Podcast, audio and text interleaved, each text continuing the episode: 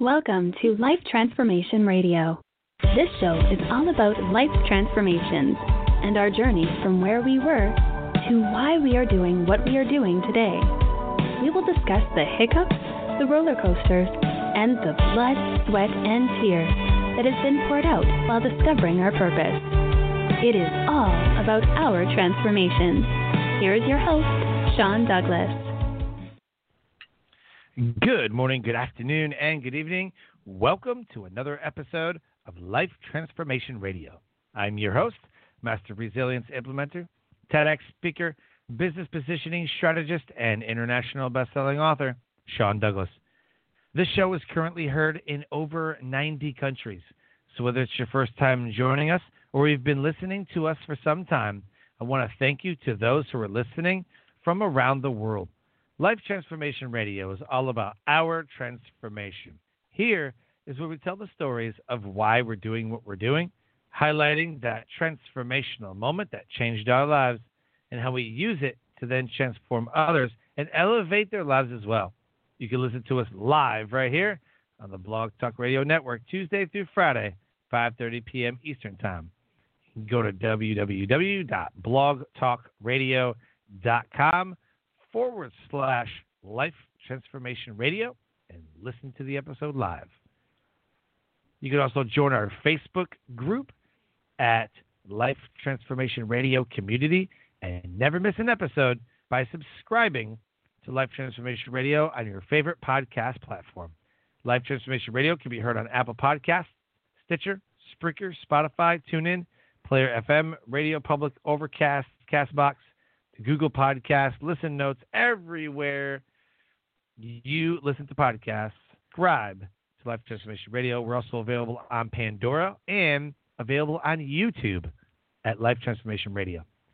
On the show, my guests are entrepreneurs, speakers, business owners, coaches, podcasters, authors, amazing human beings having an impact in the world around them. And my guest today has done exactly that. If you have any questions for any of the guests that bring on the show during our live broadcast, 5:30 p.m. Eastern Time, Tuesday through Friday, go ahead and give us a call, 657 383 1109. Again, the number is 657 383 1109. And with that, please help me welcome to the show my guest for today, Linley Baker. Linley, welcome to Life Transformation Radio. Thank you, Sean. It's great to be here. I'm super excited to have you on the show. I've never talked to anybody on the show as the profession of what you do, the message that you have. Uh, there's been various forms of the message, but I think you tied together nicely. And as we get into the nuts and bolts and meat and potatoes or whatever you want to call it of the show, I think that uh, we're going to bring some awareness around a, I don't want to say obscure, but just a not so common career profession that definitely was not at my high school during career day. it wasn't at mine either. okay. But when I was in awesome. high school, my dad said, if you want to work with math and you want to work with practical math and you don't want to be discriminated against, be an actuary. And I had never heard of an actuary. And I mean, this was in the 1970s when the local paper had separate sections for men and women in the jobs wanted. So, not being discriminated against was really an issue. So, I started looking into it, and it, I went to a college. Uh, the Wharton School had a program in it. So I went there and studied, and I became an actuary. That's awesome. So, what does an actuary actually do? An actuary is what I call a mathematical engineer for insurance. So we get involved in all the nitty gritty calculations, the design of insurance policies or pension plans or whatever area of insurance that we are in. A lot of people think it's similar to accounting, but the way I think of accounting is you learn a lot of rules and then you figure out what number goes in a box and then you add and subtract and maybe you get to multiply and divide if you're really lucky. Whereas as an actuary, you're okay. going to be using high math, calculus, and it, there are 10 exams to become an actuary. The first exam is calculus, and then we go beyond there to actuarial specific math, looking at the time value of money, the probability of things happening, like getting into a car crash or or getting a certain illness, and we bring all that together into our calculations. Wow. Well, that's all happening behind the scenes. People don't even know that's a thing, and it's happening behind the scenes. That's right. That's right. So you might be watching TV and on the screen is flashing you know, $15 a month, $15 a month to get some kind of insurance. And well, how does mm-hmm. the insurance company know that $15 a month will cover what they're promising? It's because of the calculations from their actuaries. Huh. Interesting. Interesting. All right. Title of this episode is Reach All Your Life Dreams with Linley Baker. After graduating with high honors from the Wharton School of Business, Linley Baker pursued a successful actuarial career, which is applied mathematics in insurance. She quit to raise her six children for 19 years in four countries. She earned a Master of Music Performance degree from Ball State University and also speaks four languages. Linley returned to her profession and in five years was promoted to full vice president. Linley shares that unconventional career paths are possible through her company, Linfluence. Her first book is her message. Don't be afraid to do what you really want to do. Reach all your life dreams. Her LinkedIn and Facebook links are right there in the show notes. Click on those, send her a friend request, and then let her know that you listened to this episode of Life Transformation Radio. You can go to her website at Linfluence, L I N L U E N C E, Linfluence dot pro. It's right there in the show notes. Go ahead and make sure you click on that and check out what she is up to. Linley, the first question that I really, really want to ask is why? why an actuary? Why do you do what you do? Well, my why is kind of my company name, Linfluence. I want to use my influence or Linley's influence to make the world a better place. And that's always been my why since I was young. I love using math and and business to come up with a great solution for an insurance company. The actuaries have to know not just the the mathematics, but they have to know all the laws and regulations, and you need to know accounting and finance and economics to make sure that your calculations are in the right environment, that they're going to be correct. The same as a civil engineer needs to know about gravity and the materials they're using for for their bridge or whatever they're constructing. So I like being able to look at the big picture and also to dig deep into the calculations and create something of value. Uh, but for me, it's not just mathematics. I have three M's. I liked my mathematics, I fulfilled in my actuarial career. I also love music. I, it said in my bio, I got a Master of Music Performance degree. And I've always loved music. I started piano lessons when I was four years old. Uh, we got them free from my grandmother which was a wonderful experience to share that with her as I was growing up. And I was in my 30s and thinking I, about what my biography my sorry, my obituary might say.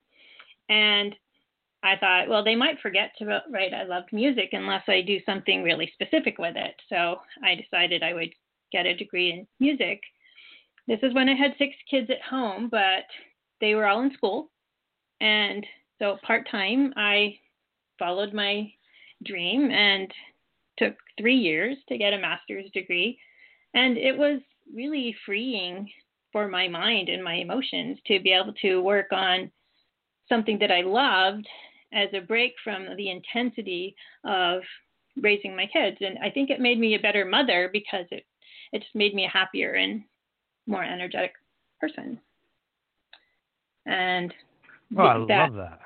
Yeah. So, and the third M is is being a mother. I wanted to raise people that would be good citizens of the world, of their country, that would be you know intelligent and and love good things. And so, I I raised six children, and I'm I'm very proud of all of them too.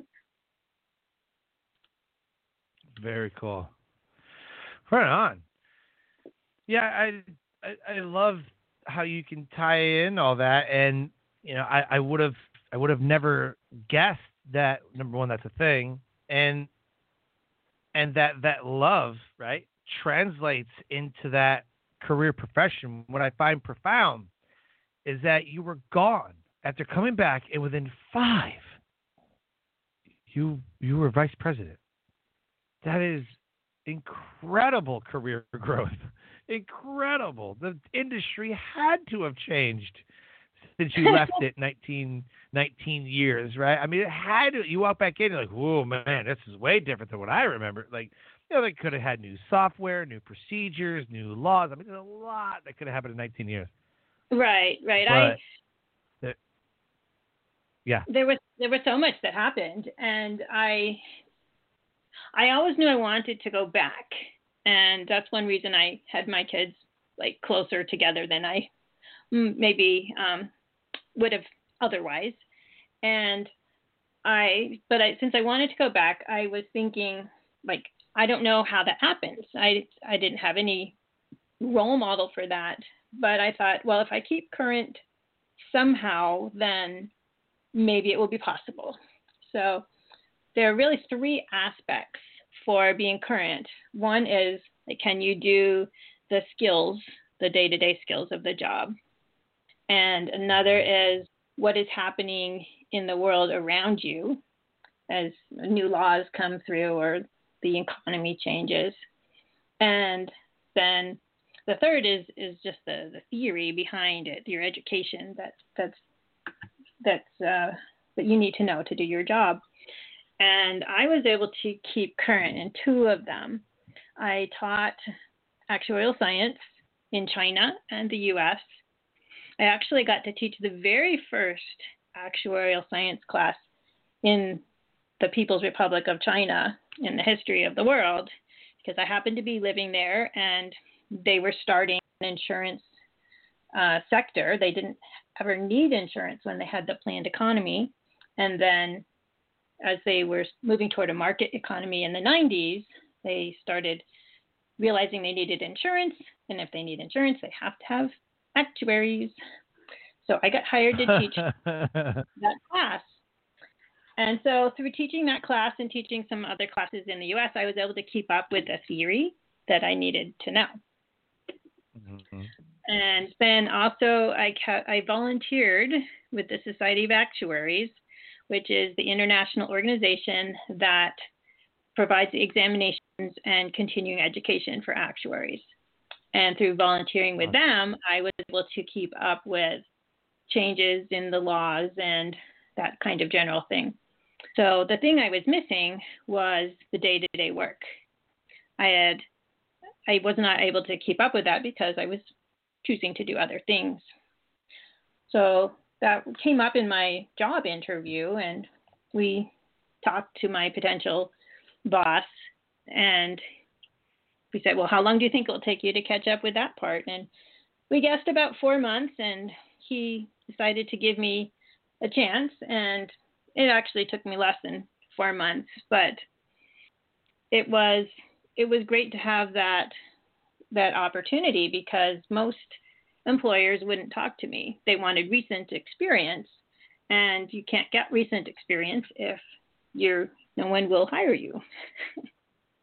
right. Yep. I know that. That's like the speaker uh, um, career. I coach a lot of speakers on booked on stages and things, and it's a double-edged sword. Event planners want to hire you after they've seen a video of you speaking, or they want to know what events you've spoken at, and you can't get video of you speaking unless you've spoken at an event. Right. But speakers are applying to events where they want video, but they don't have any. But they got to Right. get booked to speak in order to get the video. So if you want video of me speaking, but I haven't actually been booked to speak, how do I get the video? I got to get booked. Right. And That's perhaps kind of how it is. yeah, perhaps they could do a volunteer speaking engagement to get started. Oh, yeah. but I was able to get this job because it was the it was after the 2008 financial crisis when MetLife bought their international division from AIG after AIG went bankrupt. And so then MetLife needed actuaries that spoke Asian languages and European languages and English. and because I had lived in Japan and learned Japanese and lived in France and learned French and I know English, then that was something that helped to open the door and get the conversation started. Got it. So- Yeah, that makes a lot of sense. Yep. Uh, I lived uh I lived in England for a few years and I picked up a couple foreign languages because we used to go there all the time. And my grandparents were Polish, so I already spoke Polish. Cool.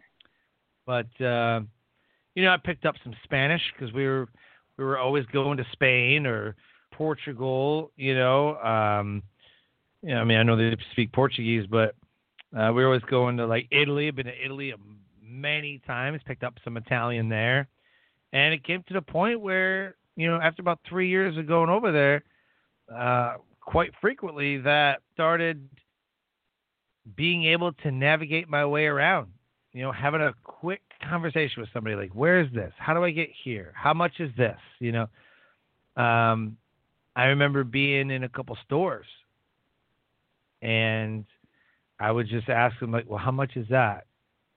And then they'd, you know, they'd tell me whatever and try to think about it in my head a little bit, you know, like, okay.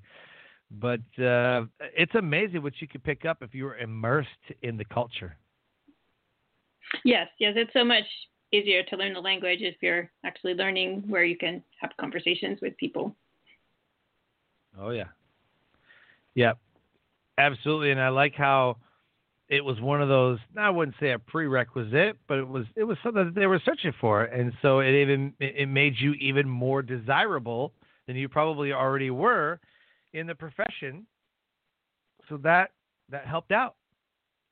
Yes, it did. The the funny thing is that I just learned the languages and I took tests in, in French and Japanese because I wanted to force myself to learn the language so I could have friends and in the native Mm. country. And it turned out that that worked, but it also helped me get a job when I got back. So it was it was a bonus. Right. Very cool. I like that.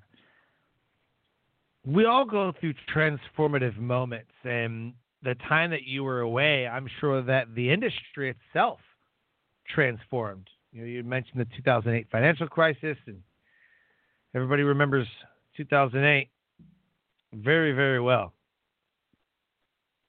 As we go through these transformative moments, we begin to change. We adapt to our surroundings. Life is changing always. Can you discuss or talk about a transformational moment that happened in your life that changed you and put you on the path to what you're doing today? Sure. I was working for MetLife and I was uh, the mentor of a younger female actuary. And we were talking, and she was thinking that she should only have one child because she was sure if she had more than one child, it would ruin her career. And that's kind of the message that you get from society. It's reasonable. But I was sitting there saying, well, well, I had six kids and and that didn't ruin my career and so after that moment, I've realized that I, that fear is in a lot of people. Fear of ruining their career from having the second kid or the third kid or taking a break for four months to climb Mount Everest or whatever it is they want to do. And I feel like people are sad that they aren't reaching all their dreams. They're reaching their career dream, but they really wanted to have the three kids. The Pew study of 2018 for uh, on families found out that 79% of the people they interviewed thought that two or three children was the ideal family size, and that the actual family size was 1.7 children. So that means wow. there's there's some fulfillment that's missing. And I mean, I don't know why everyone has, has fewer kids, but I do know there's that gap. And so that made me think I need to tell people that it's not so limiting as society makes us think.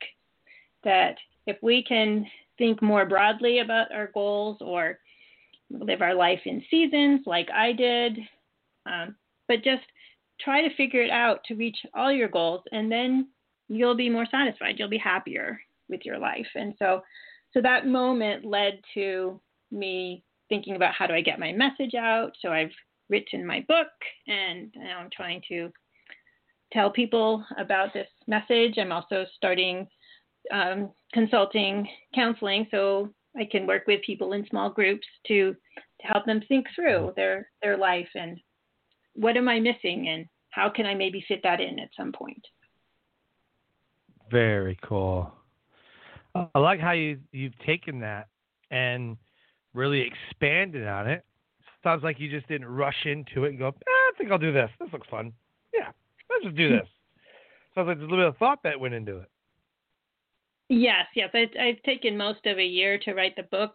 I started with a a three week class in how to write a book at my local community college. And I, have even had to fight the demons of self doubt. Like, um, oh, yeah. I've never written a book before. How, how will I know anyone would be interested in it? And the, the thing that felt worst was I was my book is called Don't Be Afraid, and like I'm afraid to write my book. That's Don't Be Afraid. But I've I've worked through that and and my my book is done and I'm excited to share it with the world. Heck yeah. Where can they find your book? Is it available on Amazon? Is it on an audio book? Where can people find your book? The book is almost on Amazon and it will be an ebook and a paperback book. And I've been working through the the setup for uh, pre-sales this week mm-hmm. and had oh, technical oh, cool. difficulties. So I'm hoping by by tonight I can get it fixed, and maybe by Sunday it's going to be available. So I'm sorry it's not available today. Oh, that's okay. But I'm sure it's an amazing book, and the title is the same as your message, which is don't be afraid to do what you really want to do, reach all your life dreams. I think that's it's an amazing message because oh, so many people feel like they're held back. They'd rather blame society, they'd rather blame the government, they'd rather blame their circumstances and say nobody wants to be born into this moment, this struggle, this you know, whatever. Um, so I, I I like that it's a great message, by the way, because most people are paralyzed by fear and judgment by others, and they don't right. reach all their dreams. They quit when they're mostly to the finish line. That's what I've noticed. They're mostly, man, people are so close. They're like, they're, oh, they're so close. And then they give up. Right, right. Because of whatever, right? Yeah, I, I have a people just chapter. go all in. Like, yeah, I have a chapter called go bankrupt, right? Yeah. Good. Um, I have a whole chapter called "Abandon Fear," and I talk about like Michael Jordan. People uh, interviewed him about like how, how were you afraid on on the basketball court, and he said, I never even thought about it. He said, if I was thinking about fear, that would have distracted him from being able to shoot as well. He just focused mm-hmm. on success. And yep, he just focused on what he had to get done. Right. Yep. And then I talked to a lady who was just leaving her work. She was a physician assistant. She's having her second child, and she's saying, "I want to take a break. I want to be with my my two little girls." And and I asked her, like, "Why aren't you afraid to quit your job?" And he she said, "Well, I am afraid, but my confidence in my choice is bigger than my fear."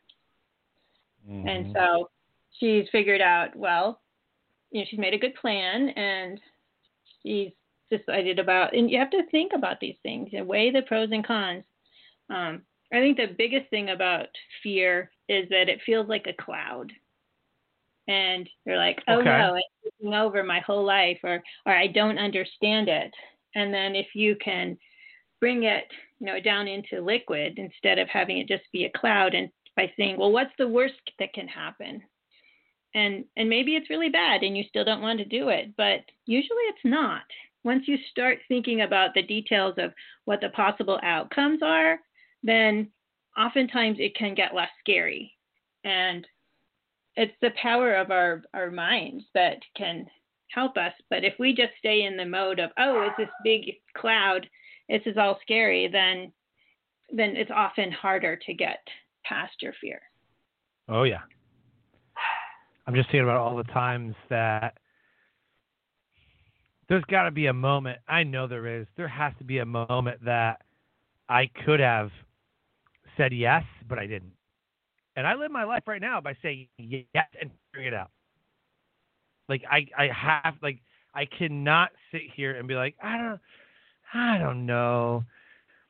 Let me write a pro and con statement. You know, let me let me let me weigh the odds. Let me like I I could just I don't know, I just feel it. I feel like when these moments are coming, I'm like, oh yeah, that probably won't work out well. Like that's probably not a good idea. I'm just I'm really in tune with myself and what I'm thinking and feeling and believing at that moment. Because every time I've ever been like, let me think about it. I will find something wrong with it and not do it. What I've noticed is that when I say yes, and then I figure it out, and the figuring it out process is like, do you want to do this? Yes. What's involved? X, Y, Z. Hell right. no. you know, like I'm like, right. no way. But at least I was open to it. And as you train your body to be more open, and the more that you're more open, the more opportunities will come your way. I'm not saying become the negative like yes man of a company, right? Whatever the boss says, like, oh yes sir, oh yes sir. Like I know a lot of people that are like that. They're yes men. They will whatever the boss says. Yep, yep, yep. Do it. Yep, we're doing that. Boss said it. We're doing it. Let's go. Yeah, but have you ever considered? Is this a good situation, bad situation? Is this uh, in the military? Is this a good order, bad order? right? And right. we're trained that certain orders you probably shouldn't follow because it goes against you know whatever it's illegal or uh, it goes against good good order and discipline, uh, morality, you know whatever. So as I'm listening to you, I'm like, man, she's so right. She's so right. Like how many times I wonder have I contemplated and just and just thought about the fear and then lost an opportunity that I know probably would have been the jumping off point, that hockey stick moment where like life just becomes so amazing. You know, more than it already is. Whether it be, you know, a twenty thousand dollar deal, a fifty thousand dollar deal, hundred thousand dollar deal, or maybe a country that somebody wanted me to go to, or for whatever reason. But as you're talking about Michael Jordan is on the court. He goes, "No, I'm not thinking about fear. I'm not. I'm not. I, like, I'm not. I'm sure you like might have been like, oh yeah. I mean, of course, everybody's afraid. Like, man, I hope I don't suck tonight. You know what I mean? But yeah. but the confidence of it all, right? It's, Right. uh, I'm not going to think about it. I'm going to accept that it's probably there, but I'm not going to put my energy in it because where focus goes, energy flows. If you focus on being afraid, energy will make you afraid. Right. That's what I got out Right. of that. Because he still knew that there's a probability that he would miss, but he just wasn't thinking about that part. He was just focusing everything on getting the ball in the basket. Yep.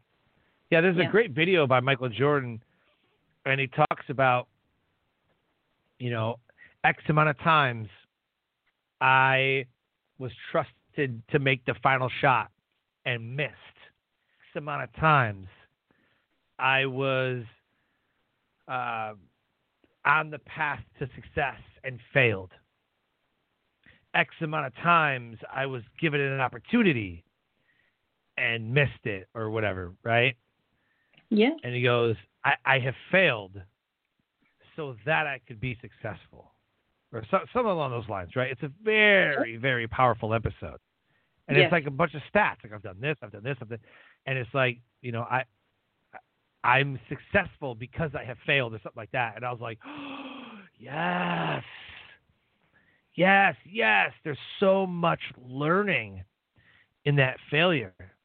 There's so much learning in that moment. And so with with what your life has become, can't imagine not doing or creating or being a part of Linfluence where you say, I was afraid. I stepped away. But here's what I've accomplished in the time that I was in the game. I mean, you you you stopped playing the game for 19 years. I can't.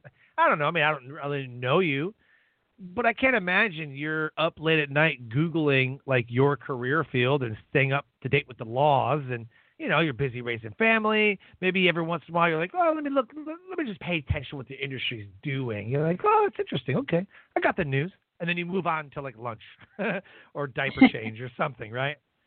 So right. I- right. When when I'm- I got I'm- I'm- back though, I had a really hard Yeah. time with the transition in like the technological area, that day to day work.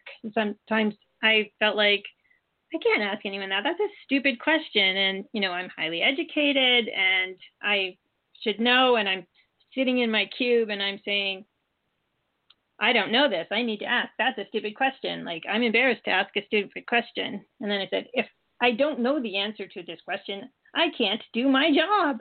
Oh no, I need to ask this question. So after that conversation, I set a rule for myself that I can ask stupid questions, but I can only ask the same stupid question once. And then I was able to live with Huh. myself. And so I'd make my list of questions, and I'm thinking, like, I mean, even some of my kids that have been to college more recently than I have would know the answer to some of these technical things, and um, and I just didn't. And so, so I have a chapter in my book called "Stupid Questions," and actually Michael Jordan's in there too. He says he asked stupid questions about baseball when he was transitioning to baseball, and it's Yeah. okay to ask stupid questions. And but we feel like, it, you know, by even just calling them that, you know, we, we feel like they're not a- allowed to be asked. Like we need to save face. We can't ask that. But because I asked those stupid questions, I was able to ramp up in my ability to do my daily work um, a lot more quickly. Oh, very cool. That leads me to my next question. How do you elevate the world around you? Do you you advocate? I, I love it. Uh, stupid questions, right? Like, was that no stupid questions or what? You know, is that what you call it? No stupid questions? Well, I just call it stupid questions and how I dealt with it. Stupid questions. Okay. Yep. Yeah. Okay. Yeah, they always say like the the only stupid question is the question never asked. I'm like, I don't know, man. You ask a six year old to ask you some questions. I got some whoppers, man. I don't know. Yeah. Well, But I felt like if I had I, I love it. question and I forgot the answer and I had to ask it again, that would be wasting the time of the person I was Well, right. asking. And so I couldn't do that part. But Right. how I lift others is I try to help everybody think about all their the, all their dreams. And I mean, I don't mean they're going to have 20 dreams. This is going to be like your big dreams. Like my dreams were motherhood and mathematics and music. And I try to help them think that they don't have to just choose one. And if they're mm-hmm. they're busy in one, but they are interested in something else, then they start fulfilling that dream in some way. Maybe for 10 years, you're only just thinking about it, planning what that might be at some point. But even that much participation in your dream helps you mentally, helps you be happier. Like, okay, when my youngest goes to college, I am planning on setting up my own business or whatever their dream is. And so they're preparing for it. And that's so much better than just doing their one dream until some point and then starting to think about their dream when maybe they're they're freed up or, or forgetting or just assuming it's too late to try it at all. So Right. That's I true. think so so once you've decided your two or three, four big dreams, you need to set up an antenna in your head for each one. And so then when an opportunity comes that might fit into one of your dreams, then you can jump on it. Like when I moved to China with my family and I wasn't planning on doing any actuarial work and I found out there was this opportunity to teach the Shanghai University of Finance and Economics, I jumped on it because I thought this is great. This is a way I can keep myself current and I can contribute to the education of these upcoming actuaries. And I was excited about it. I'd love to do it. And so if I had been just focused on my current dream, motherhood, then, then I could have missed that opportunity. Mm. Wow. Yeah, I man, when I became a parent and I was still in the military, I'm like, man, I'm gonna miss stuff. And I was, I was deployed, I was gone. There's like birthdays and Christmases and everything else that you know, I missed. I missed Christmas one time, and kids were devastated. Yeah. They were just. I got to talk to them on the phone, but man, they were devastated. And I was like, it's just something I have to accept because I'm in the military, and like it sucks, but forever.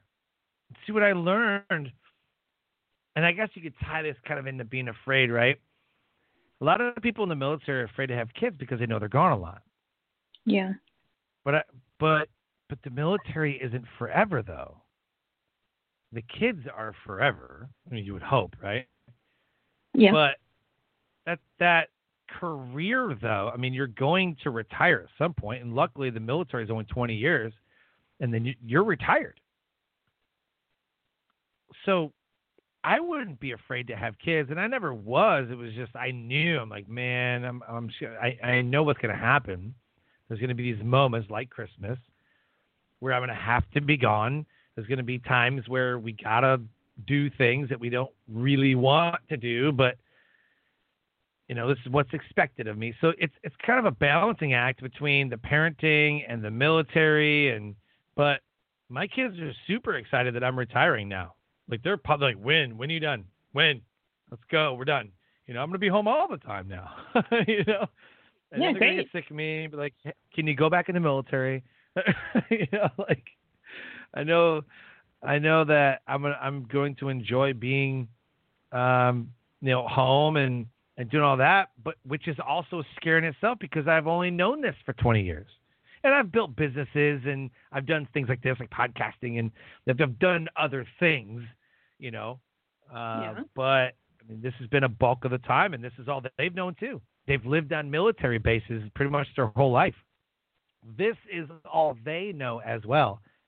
They just don't realize that it's going to catch up with them, and they're going to have to do things a little bit different. You know, we're pretty safe here at a military base you get off the base, you know, like you got to remember to lock that door, or you got to remember to, you know, whatever you got to do.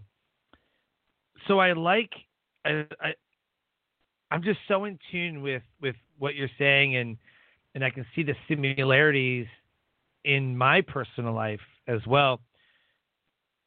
For people who are listening who are maybe like, what mathematics? Like, like I'm pretty good at that, but what do you do again? Like, just give them a message that the listeners can take away from this. You know, you pursued a career that you love. Here's my takeaway: you pursued a career that you love, decided that motherhood is time. 19 years later, you go back into the profession. Within five years, you're full vice president. Like, to me, that's amazing career progression in a short amount of time for being gone as long as you were. So, for the people listening, give them a message. What can they take away from your story and your experiences? They can take away what really helped me get promoted once I got back to work. So it was only seven months after my initial return that I was promoted to manager.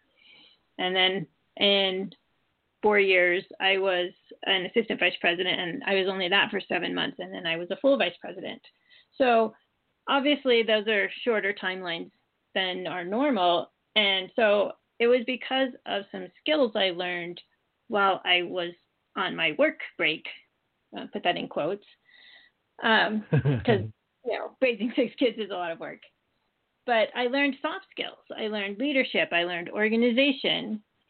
You have to think about the big picture. When when we lived in China, we had to bring everything that we couldn't buy locally with us in August, and we were there for the school year. So if we were going to have a, a Cub Scout meeting in February and we wanted to have brownies for refreshments, then that brownie mix would have to be in our suitcase in August.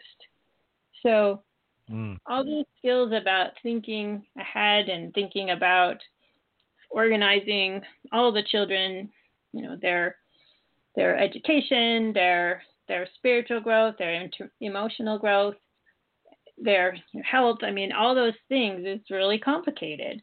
And if you are, uh, it, it's not so different from being the leader of a team at work and being, you know, a compassionate leader, concerned about their whole life and not just what are you doing for me today, and trying to nurture them and help them reach their best self because that's what mothers do with their kids. They try to help them become their best self. Um, Google did studies on what makes people successful in leadership and what makes people successful in teams. And it turned out it's these soft skills nurturing, organization, leadership. It's not your core skill that gets that gets you the job. And so because I had all hmm. those experiences, I had time to organize things in the schools, in the churches, in the community, it helped me deal with all sorts of people, and that was able that was what I needed to be able to be a leader. And so once they saw that I could do it, then then I was able to get promoted. Oh, nice. Oh, very cool. Very cool. Well, Linley, this has absolutely been amazing. I loved getting to know you a lot more, and I just have one final question, and it's it's a question that I'm like, do I do I inquire? It's kind of stereotypical about mathematics and movies. Uh, do you have a favorite mathematical movie? Um, I don't. Sorry. right on. I was just thinking about like you know um, what's that Matt Damon movie where he does all the math problems on the board and all that stuff, right? Uh, yeah. There's a movie called Gifted, which was inspired by true events. The movie Gifted uh, with McKenna Grace, who is a young, young child, and the mom. Uh, she passed away doing. Uh, forgot what she, forgot what she was doing. I don't know if she had. She was in the hospital. I don't know if it was a mental institute or whatever, but um, she was young, six, seven, eight years old or whatever, and was just a whiz at like all these math problems and whatever, and had to solve like these crazy math equations you know, and it's just a very amazing, amazing movie. I I was always the kid that tried to use a calculator and got yelled at because you're not always going to have a calculator in your pocket in like Yeah. fifth grade. And now I Mhm. look and I can just Google a math problem like it's there, right? Um, Yep. Yeah, I like there's a there's a lot of great um, uh, great movies about mathematics, and I was kind of before the show just kind of researching some of the ones. Um, I think it's super cool what you do. I've never heard of anybody that does this. I didn't even know it was a thing.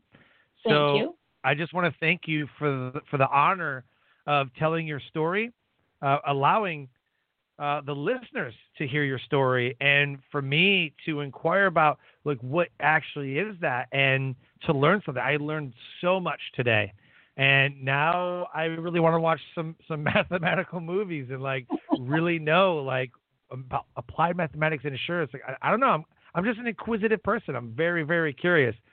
And Yeah. uh, I'm not satisfied until I know stuff. Like, Yeah, well, you could try the Imagination Game or A Beautiful Mind. So those are both movies about mathematicians that I like. Uh, okay. Yeah. Got it. Okay, cool. Yeah, I'll have to. I, I've watched A Beautiful Mind with Russell Crowe. Very cool. Haven't heard of the first one. Uh, very cool. Yeah, but again, I want to thank you so much for coming on the show. I learned a lot. Uh, I'm totally excited now. I know uh, when we met the first time, I was like, I don't know, like I don't. But like it's so relevant though. You know, it, I guess it doesn't matter like what career path so much as to how did you do it Right. and what was the moment? What was those? Because everybody goes through transformational moments, no matter what career you're in. But I just think it's so cool that, and, and in this moment, I get to learn something that you know I've never even heard of. I didn't know it was a thing. Um, so yeah, I just want to thank you for your time and, and everything that you shared with us today. Thank you. It was a pleasure to be here. All right, where do you want the listeners to find you? Where is the best place for them to go? At my website at linfluence.pro. Perfect. Perfect. Awesome. Thank you again for your time, and I wish you the best for the rest of 2021. You too. Thanks, John. Life Transformation Radio listeners, an amazing guest impacting the world around her. If any of our conversation with Linley Baker today resonated with you, please reach out to her, learn more about what she's doing, what her career path looks like, what she does in her profession, and then send her a friend request on LinkedIn, on Facebook, right there in the show notes. Go learn more about Linley Baker at Linfluence. If you want to reach all of your life dreams, she is the one to talk to. With that, I close the show by saying live your brand. Find opportunities every day to live out the core values that you hold deep in your heart. And I call that living your brand. So until next next time, live an amazing life.